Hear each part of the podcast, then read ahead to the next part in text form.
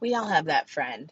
You know, the one that's super funny, and whenever you're around them, they always tell you that they're just there for the comments.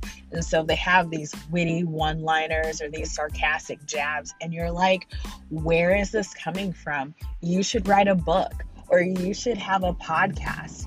And they don't do it. And so you're just there wondering why the gems that they have to share aren't getting shared.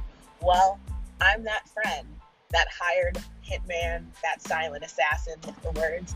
And this is my podcast, giving you a glimpse into my thought process, into why I'm just there for the comments, or why do I have these witty one liners. So, welcome to Gems Gems, where it's a little bit of everything, and I hope you have a great time.